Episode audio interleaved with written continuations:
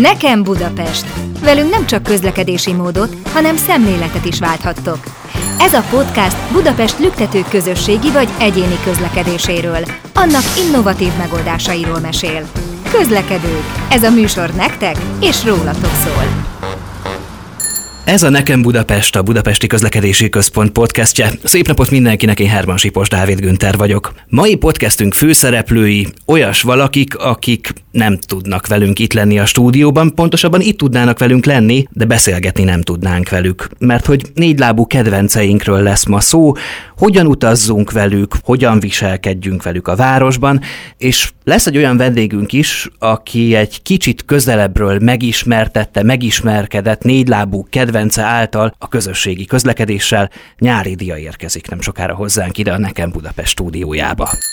Itt van velünk a Vigyél Haza Alapítvány önkéntese, Nagy Zsófi. Szia! Szervusztok, mindenkit köszöntök én is. Mit csinál a Vigyél Haza Alapítványnál egy önkéntes? Ez elég sokrétű tud lenni. Mindenki leginkább azt tudja csinálni, amiben esetleg jó és amiben hozzá tud járulni. Ugye ez egy olyan tevékenység, ami, amiben sokféle segítségre szükség van. Ugye a Vigyél Haza Alapítvány az alapvetően állatmentéssel, gazdátlan, nehéz sorsú állatok újra a gazdához juttatásával foglalkozik, és emellett a tudatos állattartás előre mozdításáért dolgozik, és szeretne olyan tevékenységekben részt venni, amelyek lehetővé teszik azt, hogy minél kevesebb olyan nehézsorsú állat kerüljön az utcára és ilyen helyzetbe, és ennek egyik lehetősége ugye az egy rövid távú tevékenység, hogy a már ilyen helyzetbe került állatokon próbálunk segíteni. Mi az illatos úttal és a 17. kerületi telepekkel vagyunk legszorosabb kapcsolatban. Maga az alapítványnak a, a munkája is az illatos úttal megkeresésével kezdődött, mert hogy az alapító tagok állatbarátok és belevágtak ugye úgy, mint sokan mások is jó érzésű állatsegítők, hogy összeszedtek az utcáról állatokat, hazavitték, és akkor próbáltak, hogy jaj, csak ezt még, és akkor neki segítsünk még valahogy gazdát találni. A család az meg, az meg azt látta, hogy még egy kutya az udvarban, még egy cica ott van, és, és, és növekszik egyre jobban a család. Igen, és akkor a családfő az megmondta, hogy igen, ez nem annyira működőképes modell, úgyhogy inkább váltsunk valami profi megoldásra, és akkor megkeresték az illatos utat, és megkérdezték, hogy mibe tudnának segíteni, és akkor így indult maga a pályafutása az alapítványnak immár vagy 14 éve. És, Tisztázzuk igen. egy picit az illatos utat. Nagyon sokan tudják, de lehet, hogy valaki nem tudja, hogy mi is az az illatos út. Ugye ott, ott van a Budapest ebrendészeti telepe, ez Pontosan. a hivatalos kifejezés? Igen, ez a fővárosi ebrendészeti telep. De ez nem sintértelep. Nem sintértelep. Ugye az önkormányzatnak, a fővárosi önkormányzatnak is az egyik feladata, amit meg kell oldani, a közlekedésen kívül például, hogy az utcára került állatokat ugye befogja, és hogy balesetmentesen, problémamentesen ezeket az állatokat eltüntesse az utakról, hogy ne legyenek velük gondban. Közlekedés során, meg csak úgy, hogyha találkozunk, nyilván egy gazdátlan kutya, az, az lehet, hogy van, aki megijedt tőle, lehet, hogy mondjuk azért nem úgy szocializálódott, Pontosan, és nem úgy haraphat, Uh-huh. más kutyára támadhat, gyerekre támadhat, bármi előfordulhat, balesetet okozhat. És nekik feladatuk, hogy ezeket a kutyusokat, macskákat összeszedjék a város utcáiról, és elhelyezzék valahova őket. Ehhez ugye biztosítanak forrást az önkormányzati működésből, ami ugye nem egy nagy összeg. Az illatos út már nagyon-nagyon hosszú évek óta helyhiányjal küzdett, kifogyott a helyből, eléggé elavult a terület is, meg minden. Azért fejlesztéseket igyekeznek végrehajtani, amit csak lehet. Az alapítvány is annak idején ilyen munkákba próbált először bekapcsolódni, és a gyűjtéseiből az alapítványos struktúrából, amit, amit ugye ajánlottak, hogy alakítsák ki, abból a gyűjtésekből az illatos utat kezdték el így fejleszteni, diagnosztikai készülékeket sikerült beszerezni, szigetelni keneleket, futópadot vásárolni. Mármint és az állatoknak futópadot. Igen. Tehát igen. nem a gondozóknak. Mivel nem... ez egy korlátozott területen helyezkedik rengeteg állattal, nincs arra lehetőség, hogy kifutóztassák őket, sétáltassák őket, ilyesmi, és ahhoz, hogy ezek az állatok valamilyen szinten lehessen fizikálisan is szinten tartani, ugye a mozgásra nagyon fontos szüksége van Persze, ahhoz, hogy ne hogy... egy kenelben legyenek egész nap. Hát igen, igen. Milyen megoldásokkal lehet, és például például ez egy, ez egy ilyen megoldás, és emellett, hogy oda próbáltak ilyen segítséget nyújtani, tovább léptek, és már ők is olyan problémásabb kutyusokat, ezt a problémát értsük úgy, hogy sérültek, balesetet szenvedettek, nehezebben kezelhetők, mert mondjuk komolyabb gyógyszerezés kell, költségesebb az ellátás, több odafigyelést igényel a kutyának az ápolása. Az ilyen eseteket igyekeztek tőlük átvenni, és alapvetően most is az idős és a sérült kutyákra vagyunk specializálódva, és emellett szokták mondani hogy a Vigyél Haza Alapítvány az a keverék kutyafajta mentő. Uh-huh. Tehát, hogy a profilunk nekünk általában ez a nagyon kis keverék kutyáknak a segítése. Minden fajtából a legjobbat. Aha, így is mondhatjuk, igen. És ezek mellett olyan feladatokat is igyekszünk ellátni, ami a, kutyatartásnak azt az oldalát próbálja népszerűsíteni, ami tényleg azt a felelős állattartást helyezi előtérbe, ami ugye nagyon fontos ahhoz, hogy tényleg csökkentsük a jövőben az ilyen sorsú állatokat, mert hogy nagyon sok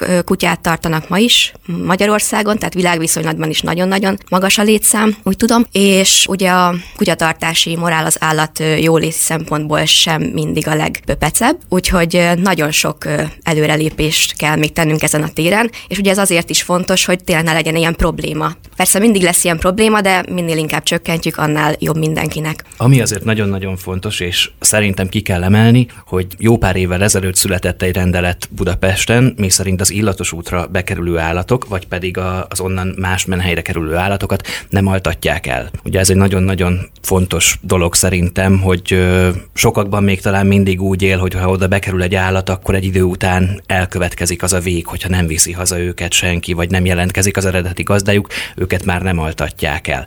Na egy picit kanyarodjunk akkor vissza, ugye azt mondtad, hogy, hogy keverékkutyák, meg picit már korosabb kutyák, vagy akár szépkorú kutyák is. Mi az, ami mondjuk nehézséget jelenthet és itt most kifejezetten egy picit idősebb kutyáról van szó a tartásával. Hogyha mondjuk ilyen 7-8-9 vagy akár még idősebb korában ismerkedünk össze, az miért lehet problémás, vagy miben más, mint hogyha kölyök kora óta együtt nevelkedünk és együtt élünk. Ugye ez egy többszintű dolog, és több oldalról közelíthetjük meg. A legalapvetőbb ugye egy ilyen szempontból az, hogy egy ilyen kutyának az előéletét ugye nem ismerjük általában. Ha ismerjük, akkor is csak eléggé nagy vonalakban, és nem tudjuk, hogy mik érték őt az életében, és hogy milyen viselkedés problémái léphetnek föl egy családba illesztés idején. Amit ilyenkor nagyon figyelembe kell vennünk, az az, hogy nagyon-nagyon gondosan válasszuk meg a hozzánk illő kutyát. Egyébként ez minden szempontból, minden területen nem csak a befogadott kutyáknál fontos. Mi választunk, vagy a kutya választ minket? Ez egy jó kérdés. Szerintem a kutya általában jobban tud dönteni.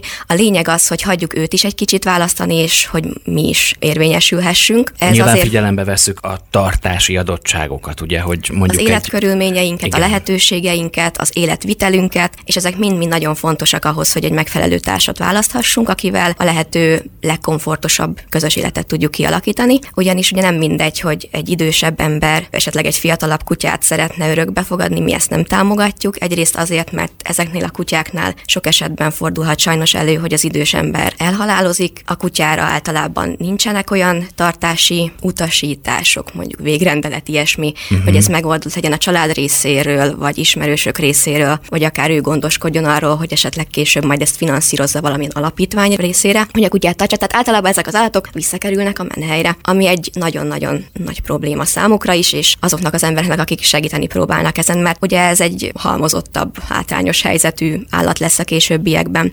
Szóval nagyon fontos, hogy úgy válasszuk meg a társunkat, hogy beleilleszthető legyen a mindennapjainkba, és közreműködtünk olyan kis füzetek, segédanyagok létrehozásában, a nébikkel, a Fogadj Örökbe kiadvány, ami most is elérhető egyébként interneten keresztül, nyilvánosan, ami segít felkészíteni minket, hogy egy ilyen döntést megalapozottan és felkészülten tudjunk meghozni, és segít átgondolni azokat a kérdéseket, amik ilyenkor felmerülhetnek, illetve fel is merülnek, hogy mikre kell számítanunk egy kutya befogadásakor. Az örökbefogadott kutya az egy még halmozottabb eset, mert ott ugye nem az van, hogy elmegyünk egy tenyésztőhöz, aki meg tudja mondani, hogy milyen vérvonal, milyen jellegű a kutya, ismeri már a fejlődése során azt, hogy nagyjából milyen személyiséggel rendelkezik, tud ajánlani. Egy ilyen kutyánál ugye nagyon-nagyon sok a rejtett faktor, és a legjobb ilyen esetben, hogyha többször látogatjuk az adott állatot, ilyenkor egy kicsit jobban meg tudjuk ismerni, ki tudjuk puhatolni azt, hogy mennyire passzolunk, lehet-e szerelem első látásra egyébként, de ugye úgy kell választanunk a kutyát, hogy az adott paramétereket tisztában tesszük magunkban, hogy mennyit tudom sétáltatni, mennyit tudom mozgatni, ha utaznom kell, hova tudom megoldani a kutyát a családban, hova tudom magammal vinni, kik lesznek velem együtt és a kutyával, hogy ő mennyire tudja elfogadni, ha esetleg van másik állat a családban, össze tudom-e vele szoktatni. Ezek mind-mind nagyon fontos dolgok, és az egy idősebb kutyának az örökbefogadásánál, ugye ő mindig nehezebben szokik be, egy kicsit több idő kell neki, óvatosabban kell az első időszakban vele foglalkozni, és minden kutyát minden korban lehet valamennyire formálni, de nyilván egy kölyök kutyát, egy fiatal kutyát egyszerűbb, és sokkal inkább könnyebb beilleszteni a, a későbbi családéletbe, mint egy felnőtt kutyát. Sokkal toleránsabbnak kell lennünk velük. És persze az egészségi hozadékai is egy ilyen idősebb kutyának, ugye sokkal nagyobb lehet a költsége. Egy idősebb kutyát gyakrabban kell orvoshoz vinni, az orvosi költségek azok elég tetemesek tudnak lenni. A megfelelő táplálék, a, a megfelelő ellátást megkaphassa, a gyógyszerekbe akár kiegészítőkben egy mondjuk daganatos kutyának az utókezelése, hogy megfelelő immunerősítőket kapjon, esetleg rendszeresen kell vinni szűrésre, hogyha nem akarunk belefutni egy problémába, és időben el tudjuk kapni a kiújuló betegséget esetleg. Szóval ez mind-mind olyan faktor, ami egy mozgásszerű betegség, úgyis egy idősebb kutyát szintén nagyobb valószínűséggel érint, és ezek mind nagyon költségesek lehetnek, de azt tudni kell, hogy manapság, de igazából maga a közlekedés is már önmagában tud lenni egy luxus dolog, de pont ha erről, úgy veszük. Pont, pont erről a kutyatartás is mondhatjuk, hogy ez egy luxus dolog.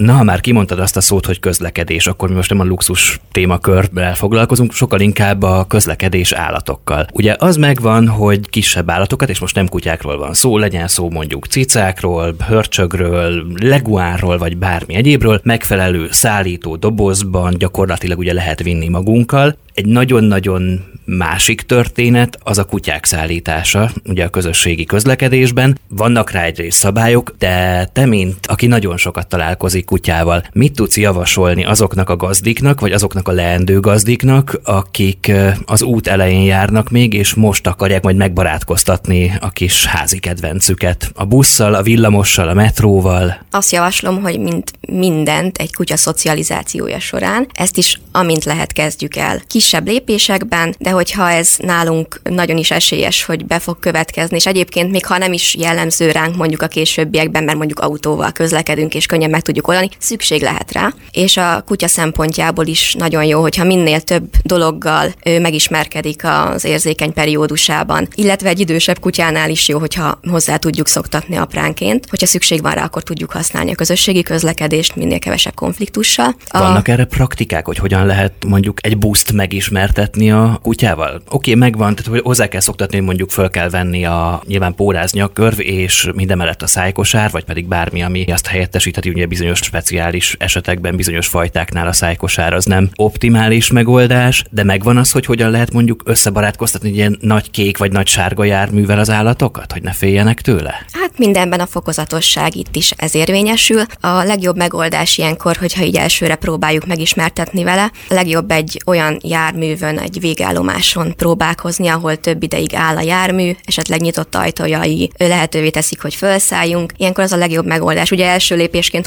hozzászoktatjuk magát a kutyát a szájkosárhoz először, ugyanis ez kötelező. Igazából úgy tudom, hogy minden kutyának, tehát fajtától, mérettől és egyéb ebbektől függetlenül. Kivéve... Nem, azt arra értettem, hogy mondjuk egy bulldog vagy társ, hogy nekik nem feltétlenül olyan kosár van, ami e, másfajta más típusú, igen. De azt is szájkosárnak hívjuk szájkosár, akkor. Igen, igen, azokat is szájkosárnak hívjuk. Ugye most már vannak ezek a puhább anyagból, műanyag anyagból öntött, könnyebb struktúrájú dolgok, amik szintén meggátolják azt, hogy úgy tudjon harapni benne, illetve nagyon fontos manapság állatjóti szempontból azt is, hogy nagyobb szájkosarakat illenék venni, és lenne jó, ha venne a gazda a kutyusnak, amiben tud lihegni, ugyanis a kutya nem tud izzadni, nem tud más módon hőt veszíteni, csak a lihegésével, illetve még a talpárnáin keresztül tud izzadni, de egyébként nincsenek verejtékmirigyei, úgyhogy neki létfontosságú az, hogy tudja magát hűteni, amikor szükséges, ráadásul ha a kutya izgul, akkor is liheg. Tehát az az egyik stresszjel, hogyha liheg a kutya. És akkor nyilván egy, egy buszozás, ahol új ingerek érik, új helyszínen van, új emberek, új szagok vannak ott, mondhatná, hát ez egy stressz. Ez egy stressz alapvetően, igen. Persze hozzá lehet szoktatni ehhez is a kutyákat. Tehát a legjobb módszer az, ha megfelelő felszerelésünk van, egy megfelelő méretű szájkosár, és akkor egy ilyen végállomásra oda megyünk, esetleg megkérjük a sofőrt, vagy ha lehetőség van, akkor felszállunk, végig megyünk rajta, egy picit leülünk, és aztán leszállunk. Egyébként magához a szájkosárhoz való hozzászoktatás is így történik, hogy kis jutalomfalattal beteszi a kutyus a száját, egy picit ott marad egy pár másodpercig, és ezt nyújtjuk, és mindenféle szoktatásnál ez a módszer van, hogy azt a pici apró kis dolgot jutalmazzuk, és aztán nyújtjuk az időtartamát. A kutatással kapcsolatban is ez a módszer. Az ilyen állójárműveken való átsétálás után jön az, hogy mondjuk egy megállóra felszálljunk. Jobb ugye ilyenkor egy olyan járatot választani, ami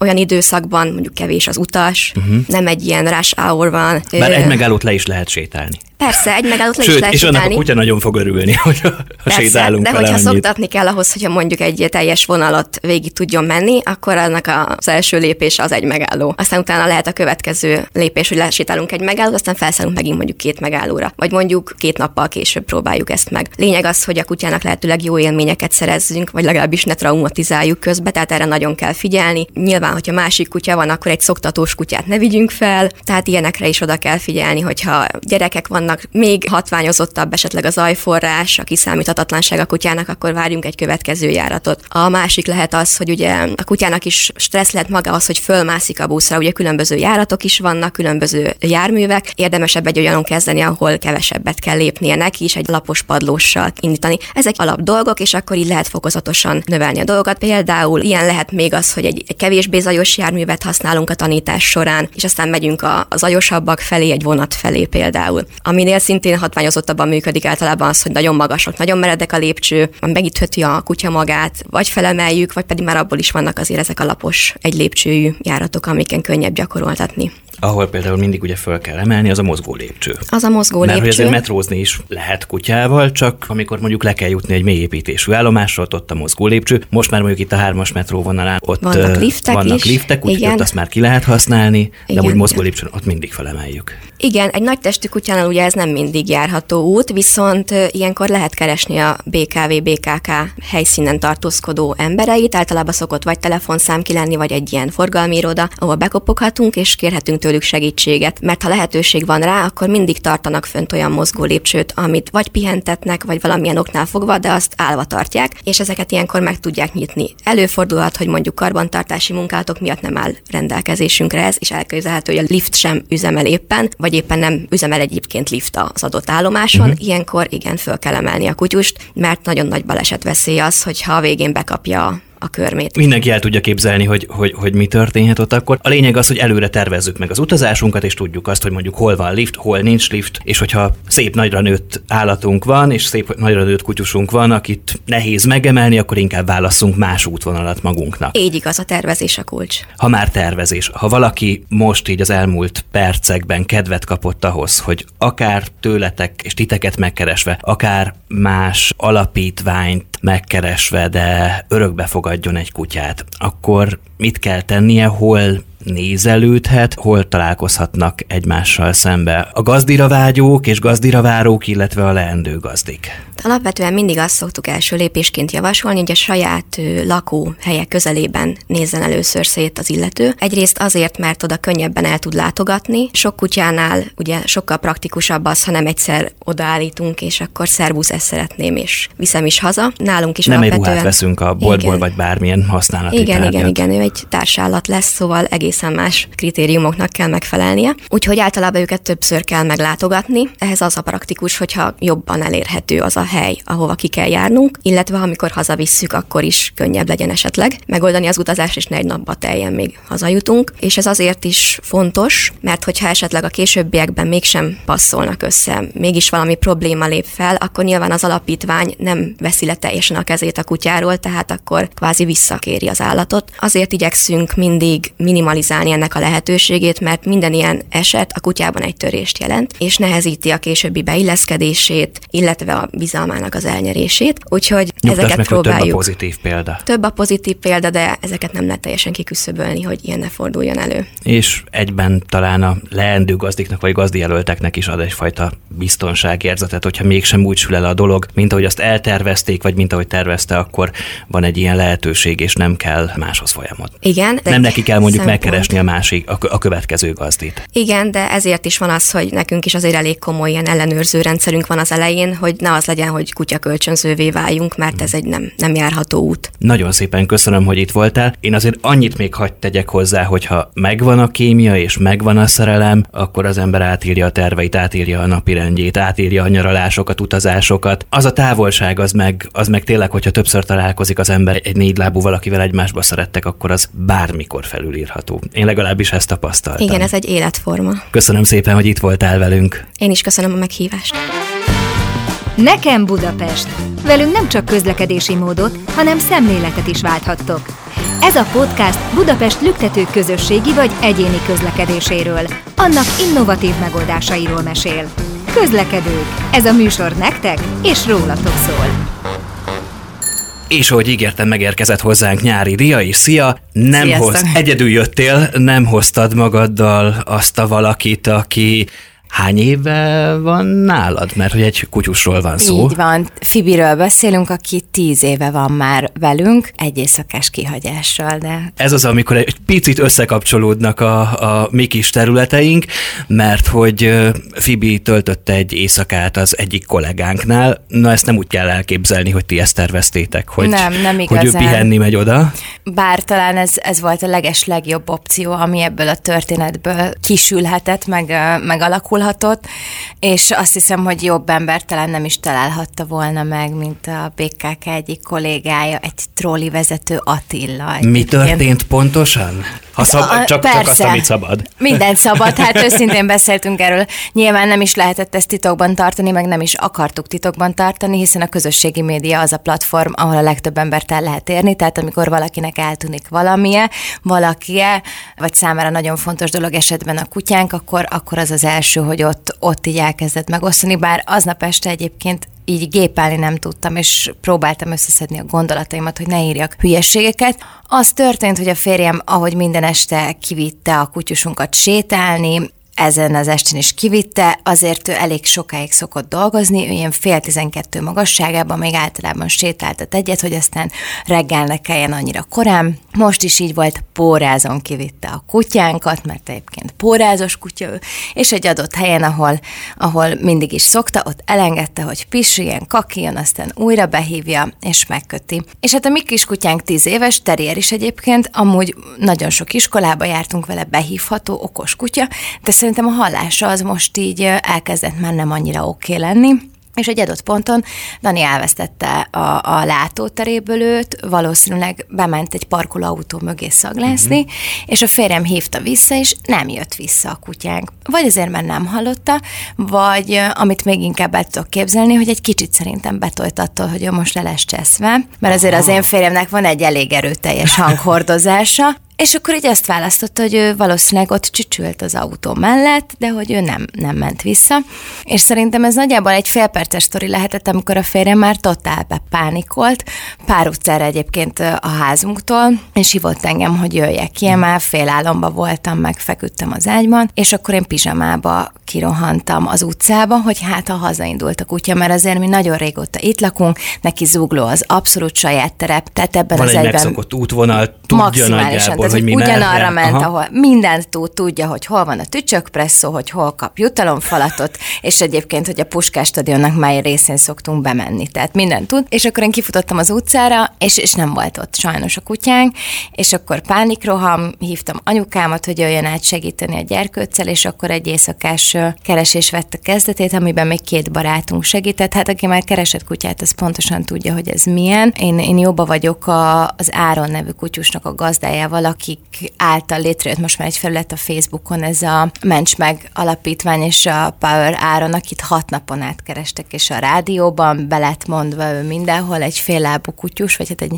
az egyik lába nincs meg, mindegy, és akkor én, én az összes ismerősömet, aki volt hasonló helyzetben, felhívtam, hogy mit kell ilyenkor csinálni, és végül is mindent úgy csináltunk, ahogy elvileg kell, aztán, aztán öt körül hazamentünk hajnalban, akkor már szakadt az eső, valahogy ez tűnt a leglogikusabbnak, hiszen ismerve a kutyámat, tudom, hogy hát ő, ha egy órát sétál egy húzamban, már az is nagy dolog, tehát hogy tudtam jól, hogy most vagy egy kapuajban van, vagy egy autó alatt, mármint összekuporodva uh-huh. és megmenekülve az eső elől, vagy pedig valaki hazavitte, nyilván ez nem volt opció, hogy elütötték, tehát arról hallani uh-huh. sem akartam, meg azért a nagyobb kereszteződéseket mi végigjártuk, és, és hála Istennek nem volt sehol, úgyhogy ötkor ilyenkor az ember azt mondja, hogy amikor nincs értelme, akkor haza kell menni, és elkezdi szerkeszteni az eltűnt papírosokat, hogy majd másnap nyomtat és körbejár, de szerencsére eddig nem jutottunk el, mert fél hétkor már csörgött a telefonom. Ki hívott? Mi történt fél hétkor?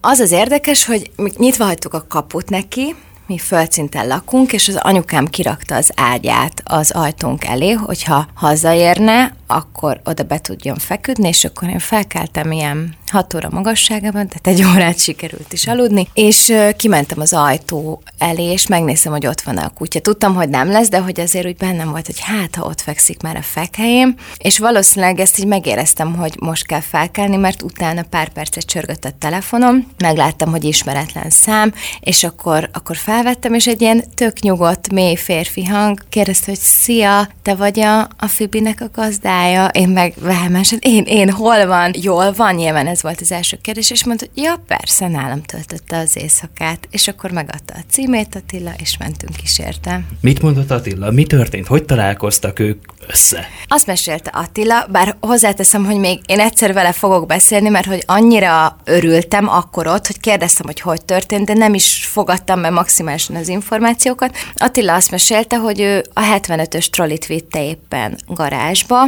amikor meglátta a kutyusunkat, hogy ő sétál. Vagyis az is lehet, hogy állt a busz megállóba. Egyébként ez pontosan a, a lakásunk felé van, tehát én azt gyanítom, hogy a Fibi elindult haza, ahogy mi gondoltuk. És akkor Attila kinyitott az ajtót, észrevette, hát óriási állatbarát, ezt el, elmesélte, láttam is a lakásában, hogy kutyusokról vannak kinyomtatva képek, szóval hasonló fanatikus, mint mi. És akkor öm, lement a Fibihez, és látta, hogy azért ez egy jól szituált kutyus, nyakörvel, minden, és akkor körbenézett, nem volt körülötte senki, Úgyhogy megfogta, és akkor berakta a trolliba, és mondta, hogy akkor hazaviszlek, aztán megkeressük a gazdádat, és ez így is lett.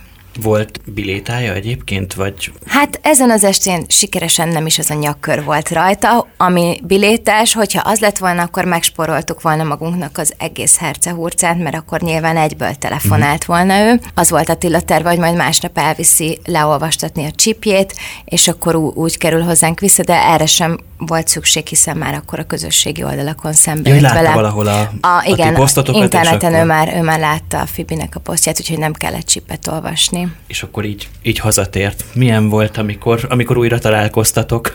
Hát extázis volt nyilván, főleg részemről. A Fibi szerintem először azt gondolta, hogy ő direkt máshol aludt, tehát hogy ő, ő először ezt így nem fogta fel, nem örült nekünk annyira. Elment ismerkedni. Hiszen nagyjából olyan 20 percet tölthetett egyedül az utcán, szerintem ez kevés idő volt arra, hogy ő igazán bepánikoljon. Ellenben megérkezett egy sráchoz, akinek volt kutyaágya, jutalomfalatja, igazából teleette magát, pacsit adott, mert Attila küldött videókat, ahogy ott játszott vele este, szóval, hogy szerintem nem fogta fel, hogy mi baj történhetett. Akkor így De nyaralni ment, wellnessezni Kics, ment igen, picit. kicsit, aha. kicsit elment nyaralni, de azért másnapra jól megsértődött ránk. Hogy azért mégis, mégis mondhattuk volna, hogy ő aznap máshol lesz, mert amikor közöltük vele, hogy akkor esti séta van, akkor így megfogta a kis fejét, és elfordította balra, hogy ő nem jön ki velünk sétálni. Hoppá, Pontosabban a férjemmel velem kijött. Nyugtass meg azért mindenkit, meg engem is, hogy férjet sem kapott ki ezután olyan, Nem. olyan, olyan nagyon. Abszolút nem kapott ki, mert hogy szerencsétlen annyira romokban volt, hogy egy rossz szót sem mert neki szólni se én, se anyukám, mert azért a, az én, én családomban nevelkedett a Fibi, tehát nyilván nekünk ő egy kis kincs, és a barátaim sem. Annyit mondott az egyik barátom, aki jött keresni, fölült az ágyba, és mondta a párjának, hogy induljunk, mert ezek el fognak válni. De nem, De nem, de nem, és nyilván nem, akkor sem váltunk volna el, hogyha ez nem így alakult, azért jobb, hogy nem így alakul. Na, egy picit tekerjük vissza az időkerekét, mert hogy ha jól tudom, akkor nem Fibi az első kutya a te életedben, Így van. hanem bizony gyerekkorodtól kezdve ott Igen. vannak a négy lábúak körülötted. Igen, nekem egy Berni pásztorom volt akkor, amikor én megszülettem. Nyilván ő a szüleim kutyája volt elsősorban, és hogyha kettő közül választani kéne, akkor meg apukám kutyája, tehát ő volt az igazán nagy kutyafanatikus, és az ő halálát követően jött tíz év múlva Fibi a képbe. A Benny pásztorunk 12 évet élt, úgyhogy igazából én a kisgyerekkoromat kutyával töltöttem el, aztán volt egy nagyobb kihagyás, és utána pedig már bennem jött az elhatározás, hogy én nem akarok kisállat nélkül maradni. Hogyan tudtad összeegyeztetni a kisállattartást a munkáddal? Azért egy színésznőnek az időbeosztása hát elég hektikus tud lenni, másrészt meg, meg ugye este előadás van, napközben próbák vannak, aztán közben te forgattál, és ugye gyakorlatilag egy nappal látéve. Hogyan zajlott mindez nálad? Amikor Fibi bekerült a képbe, akkor én barátok köztöztem, és a barátok közt stúdió, meg az RTL székház akkoriban iszonyatosan kutyabarát volt. A Covid következtével ez egy picit változott, de azért ez egy, az egy nagyon állatbarát épület. Úgyhogy gyakorlatilag ez nem is volt kérdés, hogy én oda mindig vittem magammal, és hát ő ott jobb helyen volt, mint bárhol máshol, mert amíg én forgattam, addig általában ő a sminkben hesszelt két-három barátjával együtt. Ja, hogy a többiek is vitték a... Abszolút, De tehát jó. a sminkes, a fodrász, mindenkinek ott volt bent a kutyája, úgyhogy, úgyhogy ez ott nem is volt kérdés. Némely színház is engedi egyébként a kutya bevitelét, van amelyik nem. Mondjuk ilyen szempontból a Fibi azért egy szerencsés testalkat, mert ahol egy az van, hogy hát annyira nem örülünk neki, de így meglátják, jó pici, akkor gyere hozzon. Vagy Úgyhogy hátizsákban vagy táskába ennek elrejtve. egyébként van is táskája, az a, az a játszóteres megoldásunk, mm. úgyhogy így megoldható volt mindig, meg azért a próbák is általában egy ilyen négy órás időintervallumban zajlanak. Most, ahol próbálok, ott 10-től 2-ig, tehát hogy ha annyi időre egyedül marad, akkor az semmi gond nincs vele, úgyhogy így össze tudtam hozni, meg azért a szüleim akkor nekem nagyon-nagyon sokat segítettek, és sokszor Győrben volt, vagy ha nyaralni mentünk, akkor, akkor ő ott volt velük. Mondtad, hogy most is próbálni mész. Hol láthatunk most? Hol találkozhatunk veled? Játszani fogok Pince Színházban, a Rózsa utca 1-ben a Bohém Társulatnak a Pince Színház, ez egy most kialakulóban lévő kis színház, egy monodrámával, ami Marilyn Monroe életéről szól. Ezt nagyon-nagyon várjuk, és nagyon izgalmas, és most pedig futok tovább a játékszínbe, ahol április 1 lesz a premierünk, az Aranylakodalommal, Szente Vajkó új darabja. Ez a legény búcsúnak a folytatása, aki azt a darabot ismeri, annak talán még nagyobb kedvet csinálok ezzel hozzá. Az pedig egy, egy komédia lesz, egy végjáték, azt szintén nagyon-nagyon várom, hiszen parád és a szereposztása, úgyhogy nagyon megtisztelő ezekkel a kollégákkal együtt dolgozni, és szerintem egy nagyon-nagyon jó műszületett. De a próba előtt van még egy feladatod. Így van, még hazarohanok kivinni Fibit, mert a gyereket már letudtam, ő már oviba van, de még a szörös gyerekkel dolgom van, úgyhogy még, még megyünk egy kört. És hát azóta mindig mondom Fibinek, amikor rosszul viselkedik, hogy akkor lehet menni Attilához. És Dani, és Dani, Dani a férjed is kapott már enni. Ő is kapott enni, és, és ő már ő sincs ott. Nagyon szépen köszönöm, hogy itt voltál velünk, és hát ölelem az egész családot, Fibit meg különösképpen. Köszönjük szépen. Ez volt a Nekem Budapest, a BKK podcastje. Legközelebb is tartsatok velünk, addig is minden jót, szép napot, jó utazás, sziasztok! Ez volt a Nekem Budapest, a BKK podcastja. Közlekedésen innen és túl. Ha érdekesnek találtátok a beszélgetést, hallgassatok minket legközelebb is. Addig pedig kövessétek a közösségi oldalainkat, hogy első kézből értesüljetek az újdonságokról. Köszönjük figyelmeteket!